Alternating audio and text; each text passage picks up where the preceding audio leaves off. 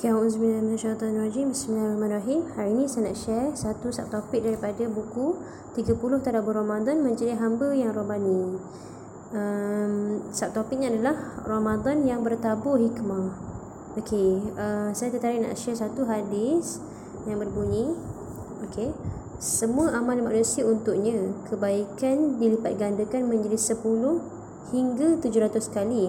Allah berfirman Kecuali puasa ia untukku dan aku akan membalasnya sebab ia meninggalkan syahwatnya makanan dan minumannya kerana aku.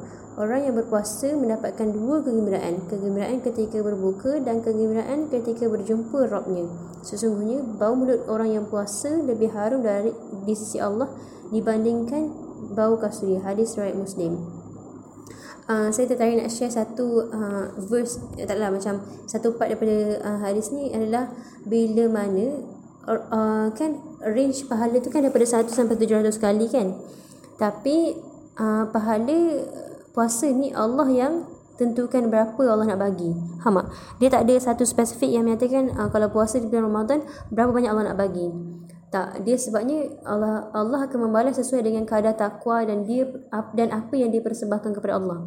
Ha, maksudnya penghargaan Allah ni luar biasa pada bulan Ramadan setiap every each of uh, hamba-hamba dia. Faham tak? Depends on bagaimana keimanan dia ketika itu. Depends on bagaimana ibadahnya pada Allah. Depends on macam mana kedekatan dia, kedekatan dia dengan Allah. Jadi, uh, best lah bila sebenarnya uh, Ramadan ni penuh rahsia sebabnya Allah ni nak betul-betul kita mencari dia. Kan? Even uh, malam Lailatul Qadar pun adalah satu yang benda rahsia kan? Uh, sebab apa Allah tak share dan Allah tak menetapkan uh, bila dan bagi berapa dapat pahala tu uh, adalah satu hadis uh, sebabnya orang-orang yang berpuasa akan jadi tetamu syurga iaitu tetamu yang paling VIP sebabnya khusus sebuah syurga yang disebut sebagai Ar-Rayyan di, di, di, diletakkan orang yang berpuasa di dalamnya. Contoh uh, ada hadis uh, satu hadis ni berbunyi sesungguhnya di dalam syurga itu ada sebuah pintu yang disebut Ar-Rayyan. Darinya orang-orang yang berpuasa akan memasuki syurga dan tidak akan memasukinya kecuali orang yang berpuasa. Iaitu betul-betul uh, dua kali kan Allah yang Rasulullah kata kat sini. Uh, tak akan masuk or, kat pintu tu melainkan orang berpuasa dan orang berpuasa yang akan masuk ke dalam syurga tu. Ha, faham tak? Jadi orang berpuasa saja yang akan memasuki pintu arayan tu. Dan yang bestnya adalah hmm, bila uh, sebenarnya kita dapat menundukkan segala, uh, adalah dalam buku ni ditulis lah banyak hikmah berpuasa kan.